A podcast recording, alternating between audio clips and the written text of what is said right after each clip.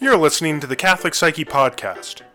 The Catholic Psyche Podcast is intended for educational purposes only and is not intended to take the place of medical or mental health treatment, therapy, or diagnosis. You should always consult a trained mental health or medical professional for such treatment.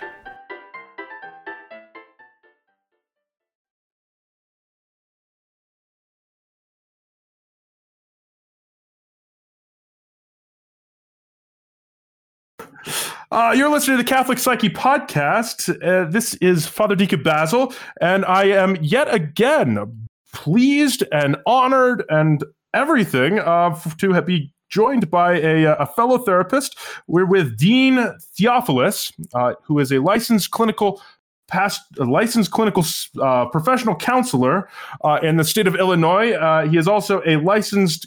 Oh, all of these states have different names for things. I was I was bemoaning this before you got on or before we, we started recording that it's out here in the West we make it very simple, but you're a licensed professional clinical counselor, which is the same thing in the uh, in the state of Minnesota, and you're also a uh, certified alcohol and drug counselor in Illinois. Um, so in, for those of uh, for the listeners in Colorado, our, our mental health people in Colorado, it's primarily he's an LPC. It would be equivalent LPC, and then a uh, what we call a CAC, a Certified Addictions Counselor out here in Colorado. Um, do you have the same tiered system of CACs? You're like a CAC one, or like a, or is it like a full sort of what? What is a Certified Addictions Counselor out in Illinois? Yeah, and oh, and, and I, I apologize, Deacon Basil. Uh, so yeah, it's even crazier. So in yeah, there's a level in Illinois. In Minnesota, I'm licensed as an alcohol and drug counselor. So it's even it's so bizarre. I yeah. Okay, yeah, no, it we we have kind of a mixture. You know, we really just need kind of like a a, a universal jurisdiction in some ways, um, but you know, they're maybe not and and others, but it's good. So yeah, so we've got that, and then he's a contributor. Well, you're with the uh, the Mancio or uh, Moncio yeah. Center, um, which was uh, a couple of weeks ago. We had uh, uh David uh, Yes. I guess your boss, David yep. On. Um, so it's wonderful. Um, he is a contributor, or he's spoken multiple times on Ancient Faith uh, Radio. And for those of you who aren't Orthodox or not Eastern Catholic in that kind of world, that's a big deal. Um, it's a it's a, a, very impressive thing and a wonderful Eastern Christian um, organization called Ancient Faith, and they they they do really phenomenal stuff, especially for the Orthodox and Eastern Catholics, but even just Roman Catholics in general. Um, very very impressive. And he's a member of uh, the oh goodness oh Comper, yeah. the Orthodox Christian Association of Medicine, Psychology, and Religion, uh, which is a, a, a sort of a, a, coming together, kind of like in, in, in, the Catholic world, we have the Amer- uh, the uh, Catholic Psychotherapist Association. Um, the the Orthodox one is is multi discipline. Um, so you guys are kind of ahead of us. You, we could call you an integrated model of uh, yeah. mental health care in general, which is phenomenal. And uh, and uh, as well, it's good to say he's a Greek member of the Greek Orthodox uh, Archdiocese of the Americas um, and a member of the uh, uh, Chicago Metropolia. Um, so for for those of you that know what that means, it's a very it's a great thing. If for those that don't know, it's it's probably not worth spending too much time thinking about. Is that is that fair, Dean? yeah, I think that is. Yeah. All right, perfect, and uh, and as well married with children. And uh, thank you so much, uh, Dean. I really yes. appreciate it. It's a great honor um, and and a wonderful thing to have you on on the podcast. What we wanted to talk about today uh, was the concept of kind of just addiction in general, mental health addiction, sure. uh, whatever it might be. You know, this yeah. is an area of specialization for you. Um, and then, mm-hmm. as we both have particular interest in, in the Desert Fathers and, and sort of the understanding of the Eastern Christian, Eastern Catholic, or Eastern Orthodox um, uh, view of mental health and how that might relate to to what uh, you and I see clinically or uh, pastorally or in any of these other areas. So, kind of. Could you just kind of give us a little bit of a, a, a kind of I don't know foyer into what uh, what addiction is. Um, I think we. I'm sorry, I'm just talking now. Maybe in a few minutes into the actual podcast, I'll let you actually speak. But um, I think one of the problems with mental health is that we talk about these terms all the time, and we don't mm-hmm. necessarily. Especially in they're in the popular culture, we don't talk about what they actually mean, and we fill in definitions in the popular culture. So, could you kind of give us a little bit of a, a heads up as to what addiction is from from your work?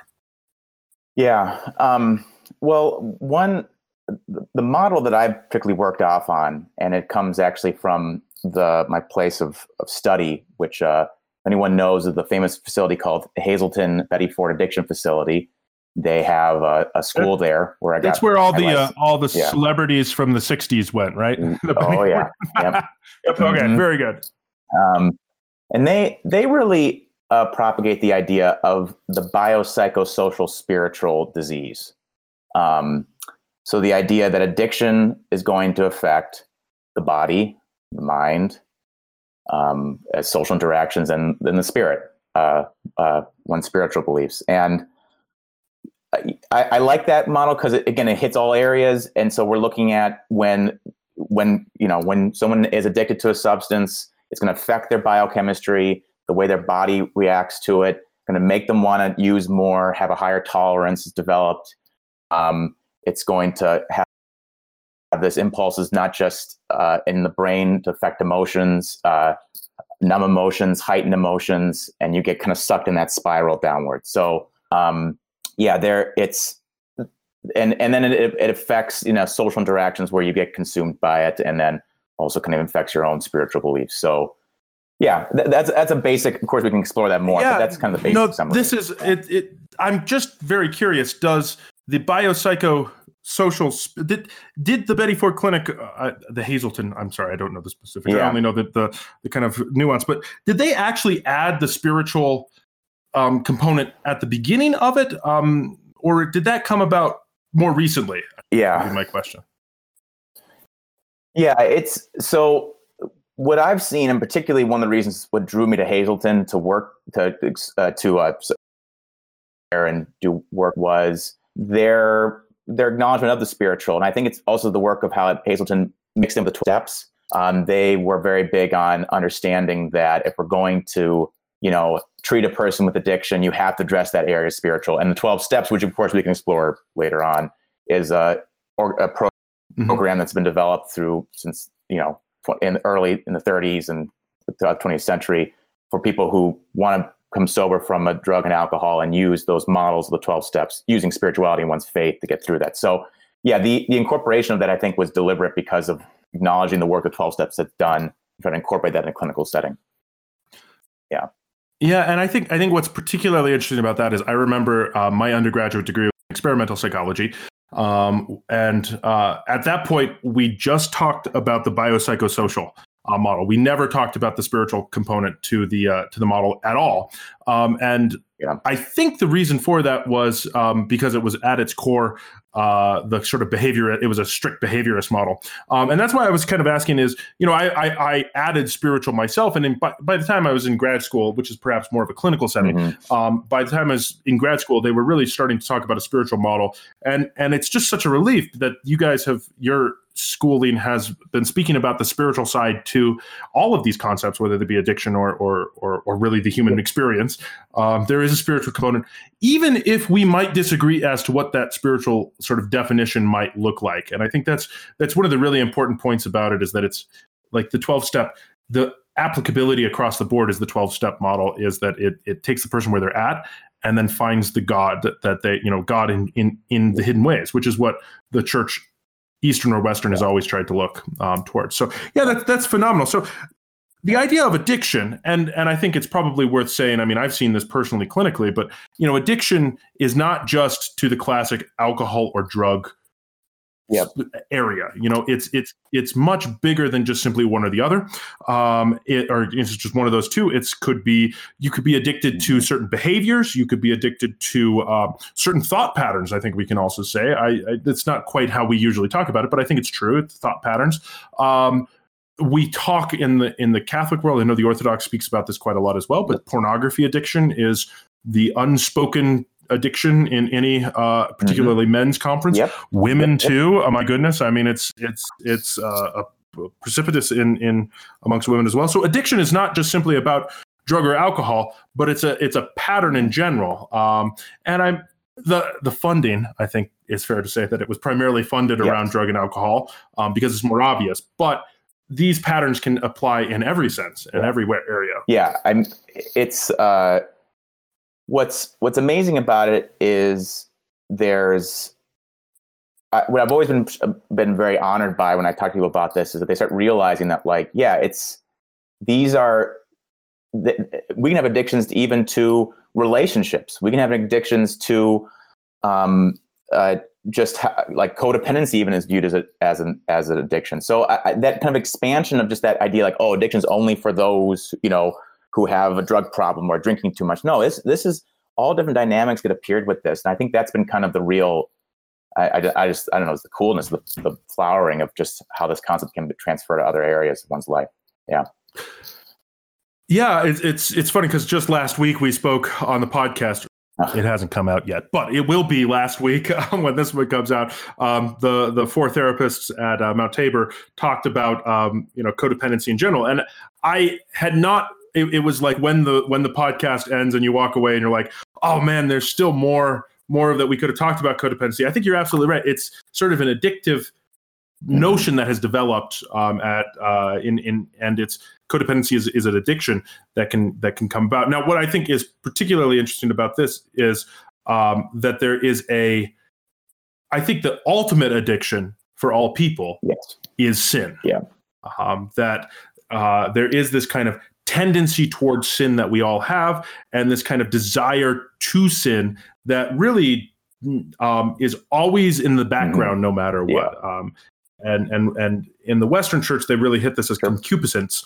Um, we would in the Eastern Church call mm-hmm. this ancestral sin, um, and the the losing of the likeness of God. Um, I'm kind of curious, like kind of the idea of I mean, I don't think you, I'm sure the Betty Ford Clinic was not talking about uh, the idea of ancestral sin and how that relates as far as the addiction towards uh, towards this tendency towards sin. But I'm curious, kind of your thought on that and yes. more philosophical. So this is, I mean, you're hitting on areas that I've just been, I love and it, I'm so fascinated by. And this is, I think, the the idea where the 12 steps come in very well. And I think Hazelden and, and Betty Ford has really kind of brought this in the fold on a on that clinical level. Is the idea of powerlessness. Mm-hmm. Um, I mean, again, we can explore this topic a lot, but I think there's there's so much stigma with addiction, especially viewing it as like you're a bad person. You know, you've used chemicals mm-hmm. and you know you've done such a terrible thing, rather than just viewing it in the sense of like, yeah, you're you're powerless to this. Life has gotten control.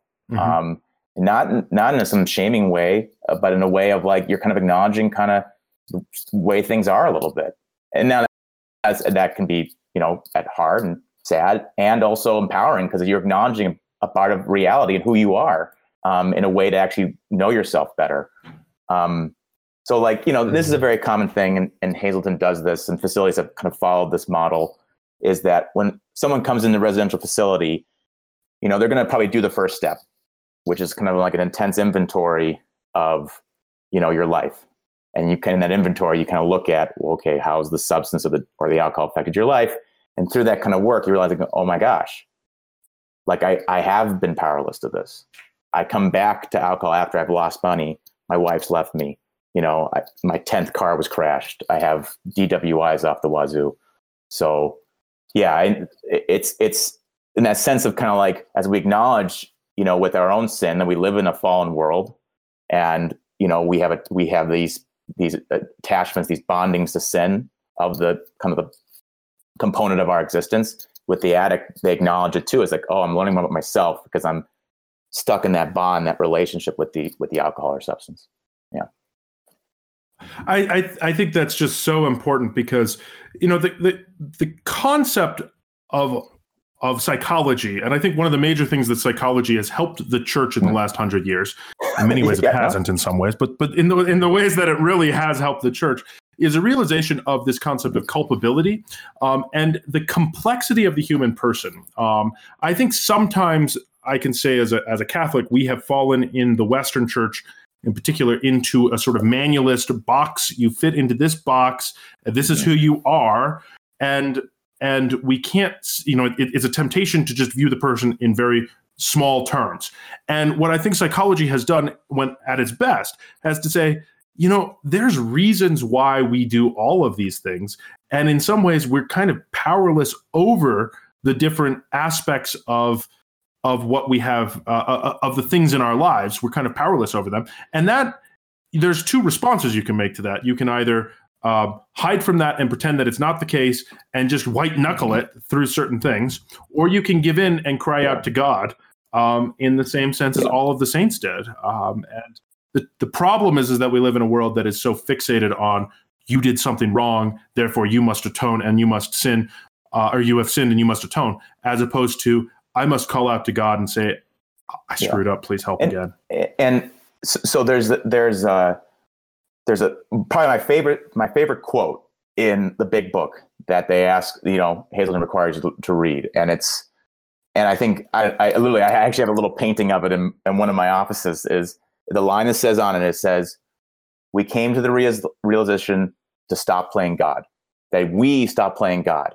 And I think you know, and again, another concept to explore at nauseum is like that whole idea of the human recognizing that I'm not, I can't play God anymore. Like I can't pretend like I'm the master of this universe. That I have limitations. I'm finite, and I need to, like you mentioned, as the saints have done, have cried out to God for that guidance and that deliverance. Um, so, I mean, it's crazy that like in addiction that actually occurs when the person acknowledges they admitted the first step is we admitted that we are powerless over our addiction. It's it's that transformation occurs. Yeah, I, and and and the difficulty yes. with what that is. I mean, it it's just not just yeah, a oh, one yeah. and done kind of attitude towards, towards things. It's a it's a much more um, I have to kind of deal with the the result of this of this sinfulness. Um, so yeah, I think that's just I think that's so important for the Christian church to really spend some time thinking about um, as it relates to addiction yes. of any type. Uh, but uh, the principal addiction behind everything, mm-hmm. the addiction to sin. You know, in in the Eastern context, uh, the uh, the real concept is that the the thing that happened at the fall um, they call it ancestral yeah. sin as opposed to original sin, where we, we, in the East would call it ancestral sin as opposed to original sin.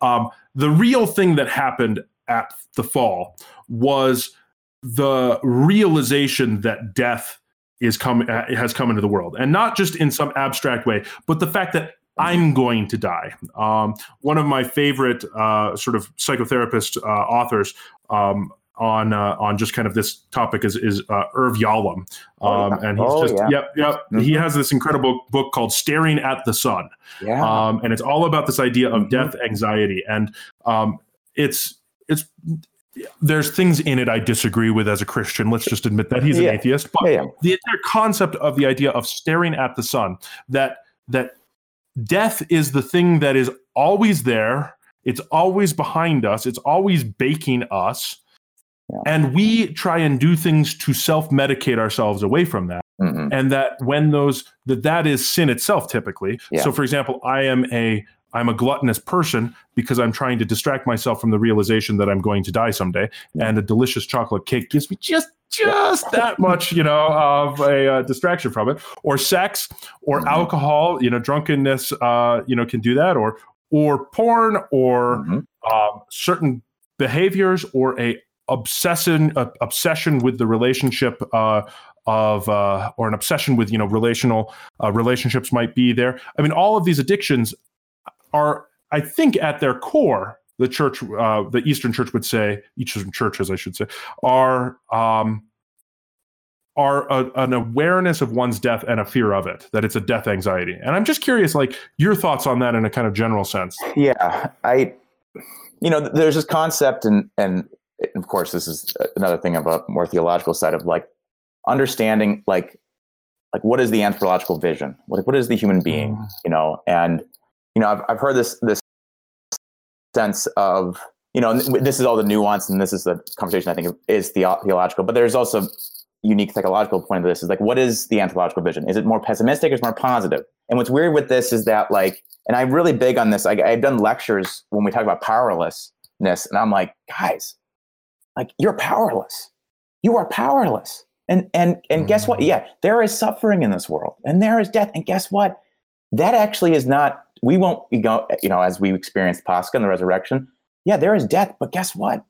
Christ is risen from. There's a God. You know, he he. It, when this is just part of the picture of it, to acknowledge your who you are as a human being, can then come be close to the, the, the God of salvation, the Christ, and and experience that that you know better sense of who you be, who you become. And I think it's it's always and you've experienced too is that I've worked at other Christian facilities um, in my life, and it's interesting to see you know how a certain theological background influences how treatment is done. So mm-hmm. you know I've I've noticed that people maybe who've been raised in in a you know here's an example so I've worked with people who were Calvinist in background, and there's a very, you know, I mean, they have a unique vision of predestination and their relationship to that, and how what sin is viewed at that, and coming from the Eastern perspective, you know, where this kind of dynamic is, I'm simplistically saying it be a little more maybe in a lighter positive sense, but not that that, Right. that heavy shame. It's like I can see the difference unfolding with that. So um, I know that's a little more on the theological side, but it, it does. It's like I what a what a powerful experience to understand who you truly are, and then you get to know your relationship to God, and and in that context of understanding what death is, what suffering is. Um, Yeah. yeah, I, I think you're I think you're absolutely right. It's funny. Um, the uh, Mancio Mancio. yeah. I, I've got it wrong. Monsignor I, Center. forgive me. Yeah, You've got it. yeah. um, it, it's funny because David, when when he was on, he told me four times how to pronounce it, and I still got it wrong when we were recording it. So, um, but um, you know that that idea is that it's a place of to come, and um, the, the, it comes from the same uh, phraseology as Monsignor um, in, Yeah, oh. the, in the Western Church. Yep. It's the idea of a place of of refuge. Mhm. Um, and I think that, that that is such a wonderful image for a psychotherapy clinic. Um, Mount Tabor is the name of my my clinic, Mhm. and um, Mount Tabor, of course, is the the uh, mountain that Christ was transfigured on. Traditionally, probably not actually, but traditionally, and uh, that's you know perhaps as important as anything. Uh, traditionally, it was Mount Tabor, and we talk about the that in the Eastern Church and the West too, but particularly in the Eastern Church, that is a prefigurement of what you and I will experience, not just in heaven, not just after death, but that I experience that here on earth, even if it's not visible to everybody around uh, around me, so that Yeah. I can experience the light of God in every moment of it. And it's a view of the human person that is, at its core, redeemable and not in some abstract sense, but redeemable right here, right now. Mhm. And at that core, it's the reliance on God. The reliance on God Yeah. um, that is the, the the first and foremost uh, the, the the sort of moment when that uh, transformation and well transfiguration can Yeah. take uh, can begin is with that idea of I'm relying on God and and where that then develops um, I think more importantly to our conversation today is that that God actually really does want to help me on this Yeah. um, and wants to help me in these different kinds of addictions whatever they might be Yeah. um, and that the ultimate example of that is the is the incarnation and the transfiguration by as extension of that so Mhm. i just i just keep talking sometimes when i have guests on i talk more than they No, do and uh, not the best thing in the world for me but uh, i'm curious you're kind of you kind of thought about that idea of the transfiguration is the moment when is is what we will all be called to are called to here on earth yeah. and that addiction is a struggle when it's in in response to that Yeah. Yeah, I mean, I mean this, and this is a big, you know, concept, and of course, you know this one. Like in the Eastern churches, there's the holiday of theosis. You know, God became man, then we become like God, and and there's that process of of that walk of that. And I think that, you know, it, it's it's it's it's weird because, you know, when I saw my friends who aren't, you know, of of don't know anything about Eastern Christianity, don't know anything about Orthodoxy. They're like, whoa, like, what is this? Like, are you like, you know, is this something like, you know, not truly Christian? Like, you know, or this is something like really out away from the scriptures? It's like, well, the, the reality is that we, you know, what occurs when the addict person um, becomes, lives a life of sobriety? I mean, there's this whole idea like a true self becomes revealed.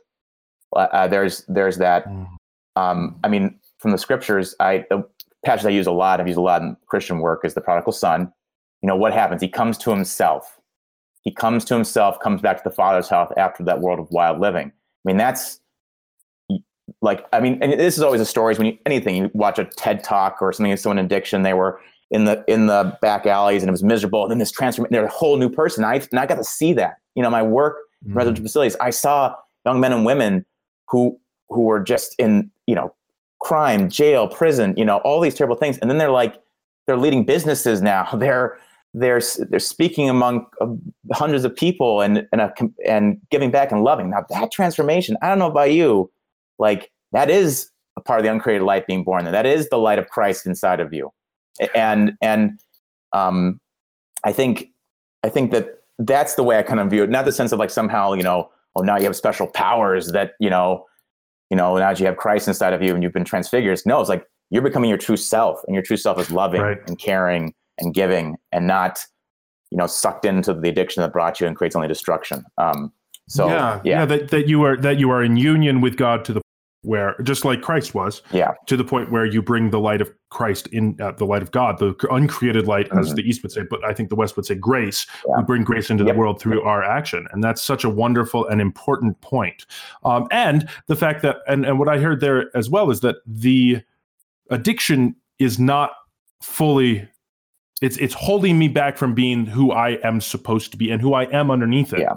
That it is sort of the cloak that that that um, that does that. And now I, I'm just curious because I've, I've thought about this clinically myself quite a Mm-hmm. bit. Um, and of course, we can't do self disclosures. We're not supposed to. Really, Yeah, yeah, I yeah. say. Um, when it comes to um, when it comes to clinical work, this is slightly different.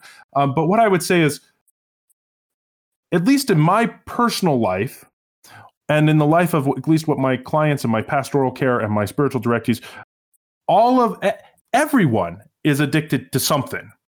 Yes. The Yeah. question is is how obvious is it? There is always something that is holding all of us back from being Christ in the world. Yeah. Um, would be a way of putting it. Um, being truly divinized in the uncreated light, and I think that that's that's such an important point because what that means then is it's not. I don't. The the the the big book says that uh, continue to repeat, go back, or excuse me, continue to repeat. There, but for the grace of God, go I Mhm. um, that statement is true for me who's walking down the street and might see an alcoholic on the on the side of the road uh, passed out or a drug addict or someone who has been you know utterly divorced and uh, you know divorced and left and thrown to the side or or anyone else there but for the grace of god go i to the to the person trapped in the sin of pride or Mhm. the sin of, of vainglory or the sin of of anger or any other Yeah. um, and i think what what my what i'm trying to say here is that there's this real importance of saying i am a, i need to be a lot more humble in the face of of of god so that god can actually fix me and i have to give myself up to him Yeah. um and that there is perhaps yeah i think and that there is perhaps more um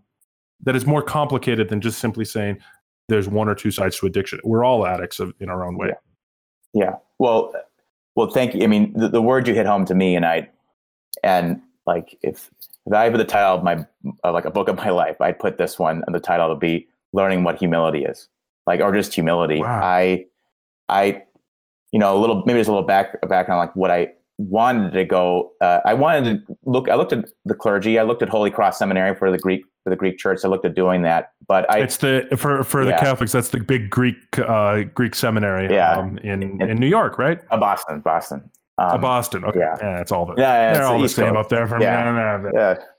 Yeah. anyways go ahead i'm sorry no, no. Uh, and even even before before you know knowing how much I you know I'd always been involved in church and always been involved and and I wanted to serve, but I also knew through all that idea whether I was serving as an altar boy or youth ministries, it's like I want to be humble because like I was just acutely aware of like what does that mean, and I've gone through stages with that. I thought humble was just you know oh, you just follow the rules. And, you know, if I do enough prayers and attend enough services during the week or, you know, don't, don't be, you know, don't disobey, don't do something wrong. Um, and now as I gotten, you know, as I keep, you know, I'm not done yet, of course, but, uh, and understanding maybe more what addiction is, I'm like, oh no, humility is understanding that I get tied to things that, um, that bind me and bring me down into a simple place. And, and even when, you know, you know, when I that always important sense of like if uh, when I thought about serving and serving as a clergyman, that was always the point of like, do you understand that idea of what humility is? Can you can you embody that uh, in your work? And so, I don't know. Addiction has helped me so much understand like, oh, that's how I do it. You know, this is how I approach these challenges. This is how I approach emotional struggles, addiction to anger, even as a component that uh, you know people explore. Um, um, and so, addiction to to you know pride is another big one of like fame people saying oh that's you know great great job you're doing a great lecture um, so that's that's been really I, I think I've, i think I, I now get to really hit home figure out what it means to be humble through that concept. Yeah. Yeah. I uh one of the things that i um did uh or think talk talk with my clients particularly about is um the concept that just because you have an addiction doesn't mean that God doesn't love you um, Mhm. or anything else. And that sometimes I think God might even give us addiction, allow it. He doesn't Mhm. give us, but yes. allow us to have addictions at certain times. Um, and and the kind of story that I always have for this is, you know, when I was uh, I was a little Basil Balky, um, when I was you know in my teen years, I would go to confession on about a bi-weekly basis. Sure. Greek practice, I think, is a little different. Um, Yeah. In the you know in the Roman practice, it was is not unheard of. The Russian practice, you Oh. better be there every single yeah. Sunday or, or uh, Yeah. every every Saturday. But um, the, the uh, in the Roman practice, it was you know it was that was relatively normal. Nothing's too unno- uh, abnormal about that. But it, in 2005, 2006, it was little Basil Balky and a bunch of women. Um, Oh, that was just yeah. that was just what it was. Mhm. And then 2007 came along, and I didn't understand it back then. But 2000 came along, and it was little Basil Balky and a bunch of men. Mm. And it took me 10 years to figure out what happened because if you go to the average uh, line now, um, there's, I'm not saying this, yes, I, I don't know everybody's specific life, but Yeah. what was interesting is it was the iPhone that came about in Ah. 2007 and it saturated the consumer market faster than any other consumer product ever. Yep. And what did it do? Well, primarily the struggle is for a lot of people, it's pornography. Yep. Um, in that area. Now, the point about that is there's two ways of looking at that. We can say, "Oh my gosh, everybody's going to hell now. We are, uh, you know, we are the sort of Calvinist view." But I think another valid way of looking at it is to say, guys were committing sin Mhm. before 2007 it just wasn't obvious the sin that they're committing now is obvious and they're getting into that confessional and they're confessing their sins on a much more regular basis thanks to Mhm. their addictions that Yeah. are there now that doesn't mean we shouldn't work on our addictions but i think my point being there can be grace that works in those addictions and i, I i'm just curious your thoughts on on the hope of an addiction Yeah, it's you know, I, I, I it's it's weird because I, I do really go back to that to that con like it, I if I had the I I had the big book. I'll, maybe another time I'll bring the big book. I had it's, it's page sixty two of the big book, and and Bill W says Bill W says we have to quit playing God. It doesn't work anymore. And I think that's for me. It's like, yeah, like uh, you know, I, I think it's one of the things that's so weird is that another common myth of addiction is that oh they're just being selfish. Oh, the guy who is an alcoholic, he's just being you know a bleep hole or you know a jerk, Yeah. and or she's just being so selfish and rude. It's like, well, no, they literally in their world they think all this is fine. Now, again, as external third party observers are like, you literally, you know, you, your life is completely on fire right now. Like, what are you thinking? But it's like, no, like it is so easy for man to to trick himself. Like denial, which is a constant theme in psychotherapy. Like it is, it is, it's more just a not more a river than Egypt. You know that old saying, you know, denial. So I butchered that, but um, like I think what's what's weird with that is that the more I recognize that I'm that I that I am not in control of my universe. I don't I don't control relationships, even though I keep trying to. I don't control I can't control outcomes. I can't control this week or the rest of this time or these uncertainties we have in the world today. And if I try to, guess what? I you know things are getting bad. I think that in many ways what happens with addiction is that it just sucks you into like, oh no, this is the world. You can respond Yeah. every problem by getting drunk. You can respond every problem by, you know, doing stimulants or being numbed out of your mind. No, in reality as it is, I understand I'm not God, and that's really helpful. And it goes back to Yeah. that humility piece that I, you know, talked about is that I want to I want to be in my life, I want to remind that I am not God. That's a big plan for me, you know. so important yeah. and i and i think exactly the the kind of point to that is i am not god and there's hope yes. for a world that is really beautiful you see miracles um, i'm sure i see miracles i see miracles every day um, Mm-hmm. Yeah. right now it's through this this kind of awkward uh, Yep. w- uh, webcasting but you know in the in the in the office i see miracles we see miracles all the time and that there that there really is hope um, my favorite kind of way is to just kind of mention some addicted saints saints who were addicts Oh, sure. um, Yeah. and I, I think maybe right here at the end before um, before we kind of end i think is really important and my my favorite one is um, in the in the western church um, i hear a lot of uh, mothers tell me well i'm going to saint monica my son back into the church or my daughter Oh, back into the church which is a beautiful wonderful thing to pray for your children to come back into the church it's Mhm. incredibly important but Saint Augustine's very clear that Saint Monica was an alcoholic, Mhm. and so why was she an alcoholic? Well, there's probably a lot of reasons, but maybe it was the emotional, dis, uh, you know, uh, the stuff that started on with an abusive relationship and her intimate relationship, and all of a sudden you look around, she just looks around and goes, "How did I get here?" Just like you were saying, "How did I get here?" Mhm. Um, the uh, classic example in the Eastern Church um, that we talked about a couple of weeks back um, is Saint Mary of Egypt, Yep. um, and she was a sex addict. Uh, pretty clearly, she was she functioned she you know sustained herself as a prostitute to begin with, Mhm. but it was very clear that there were times where she just wouldn't accept the money because Yep. um, she just wanted to be sexually active um, Mhm. in different ways. So there's that, and then um, there's all a cornucopia of um, addicted saints to all sorts of things. Uh, my my favorite example is the great Saint Thomas Aquinas. Now, there's a lot of reasons why this can come there, but Oh, Saint Thomas. Aquinas, um, the my my perfect my favorite example of Saint Thomas Aquinas is that the story is that they had to cut the table that he sat at um, to eat. They had Mhm. to cut it more widely so that uh, because he was he was so portly. Now, there's a lot of reasons why why those things can come about, not necessarily food addiction, but I think at least a principle we can say, even though Saint uh, Saint Monica, Saint Mary of Egypt, Saint uh, Thomas Aquinas, and a whole host of people that we can't go down, um, they were addicted. They still were able to do great things for the Lord, and the and the true Christ, the true self, um, which is an, uh, the the other Christ, another Christ, uh, could come through. I'm just curious. I mean, do you have any? I picked three. Do you have any kind of addicted saints that you could think of? Uh, well, uh, I didn't. I, didn't. I didn't pre-warn him for this, No. folks. So I'll be very impressed. no, I, I, well, the, the, uh, you, you you took it's St. Mary of Egypt. I, and I think it's Yeah. also cool. I probably, if I had any, anything, is that, you know, during uh, Lent uh, in the Eastern churches, you know, one of the Sundays is the Sunday of St. Mary of Egypt. And it's, and it's amazing that, like, have all the Sundays named after, like, there's one about her and her story. And particularly, like, uh, and of course, you know, you know, this is like, I mean, she spent, you know, her life was out in the desert, out in the wilderness.